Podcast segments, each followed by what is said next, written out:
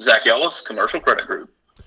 Excellent. Thank you for joining the program. We got to get in some weekly finance talk, some weekly money talk. Of course, the PPP program has been extended and they knocked from 75% down to 60%, which is kind of showing that a lot of these different uh, organizations that got the PPP essentially are becoming satellite unemployment offices as they really don't have a handle on how to get things back to normal and not everybody is looking at investing and growing and financing employees. They've got some equipment, they've got some leases, they got assets.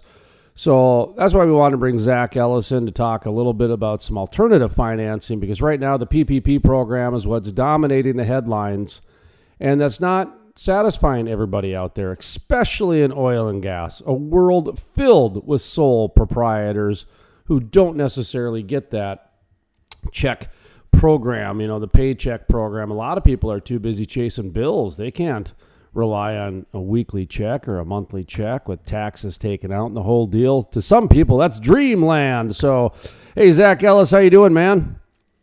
Doing fantastic, Jason. How are you? Oh, not too bad. Sorry for the long intro there, but I wanted to set the table a little bit because I did want to give some people that maybe did not get the PPP program who are not involved with that, uh, you know, s- some opportunities that you or people like yourself provide because, as you know, not everybody got government assistance. There are people out there still scraping and dealing. And actually, there's a lot of people out there looking for opportunity.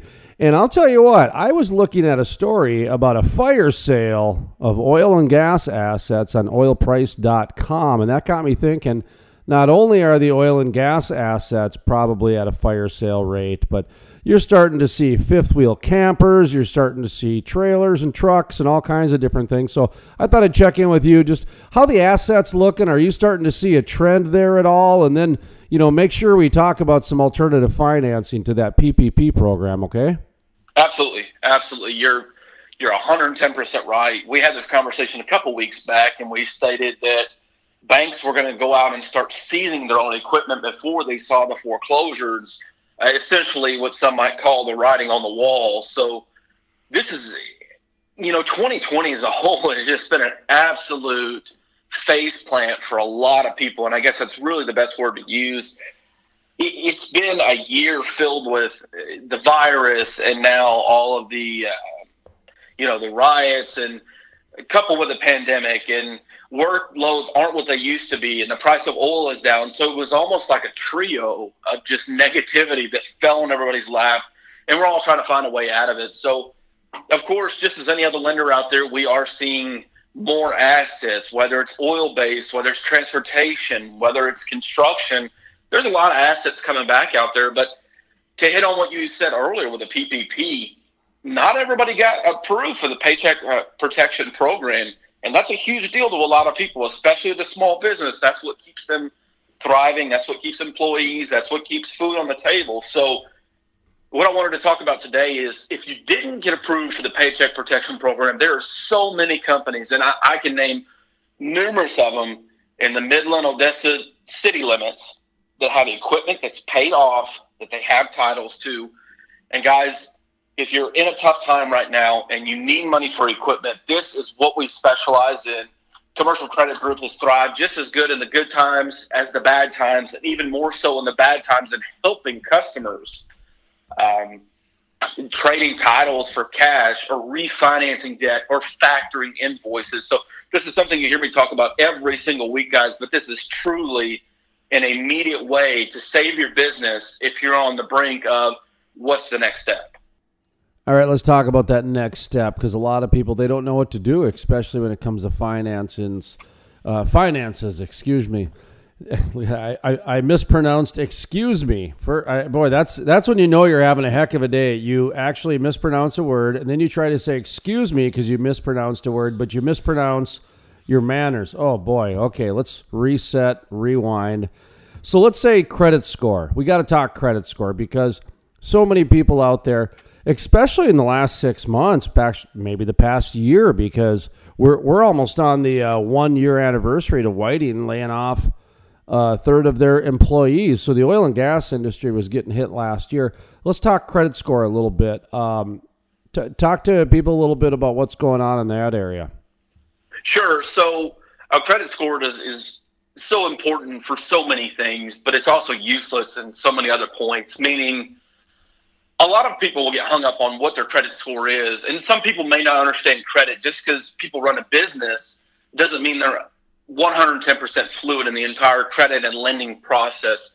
Although a customer may have a 550 credit score, which is considered bad credit, you have to really look beyond that and see what is it? Is it recent collections? Or did the customer have a bankruptcy and a repo back to back? Or hey, does the customer just have medical charge offs? But you know what? On its PayNet, which is can PayNet is your commercial credit, is his PayNet score good? Okay, well his personal credit's only a 550. Well, you know what? The business is always taken care of and thrived and made sure that bills were paid on time. We're not so much worried about a personal credit score and another thing is, commercial credit group, we take a common sense approach to lending, meaning if the company cash flows, the collateral is in line with LTV, which is your loan to value amounts, and the business has a good management team, a good business model, and they have either contracts or MSAs or some sort of work, then that is an absolute deal we will look at Unfortunately, right now we can't work with an owner operator or startup type company. But again, for the businesses that have been in business for two years, are doing half a million in revenue plus, and that are also maybe on the brink of what's the next step? Where do I go to get more money? Hey, you know what? I have work coming up. I worked with a customer just last week on a deal that we closed that is an oil field hauling company. They haul water, so everything is mainly day cabs and um, you know, trailers, vacuum trailers, whatever the case might be. And he says, Hey, Zach, I've got a contract to haul reefers out of nowhere. So a lot of guys are in the oil field are now hauling reefers. So it may be switching collateral, but he put up a couple of his vacuum trailers to buy uh, refrigerated trailers. Well, how can people get in touch with you if they want to find out more information? Maybe they got a question of their own, because of course, so many of these things are are individual and they are personal, of course. But uh, uh, how can people uh, reach out to you, get in touch with you, and talk a little uh, money? Yeah, money is an important topic, and Uh, I'm just a phone call away. I start working at 6 a.m. Central Standard, and I'm usually done by 7 o'clock Central Standard. So I'm here for you all day long. If it's outside of those hours, always feel free to give me a call, leave me a voicemail. You can also send me a text or send me an email as well love to talk with you. If I can help you, I want to point you in the right direction as someone that can help you.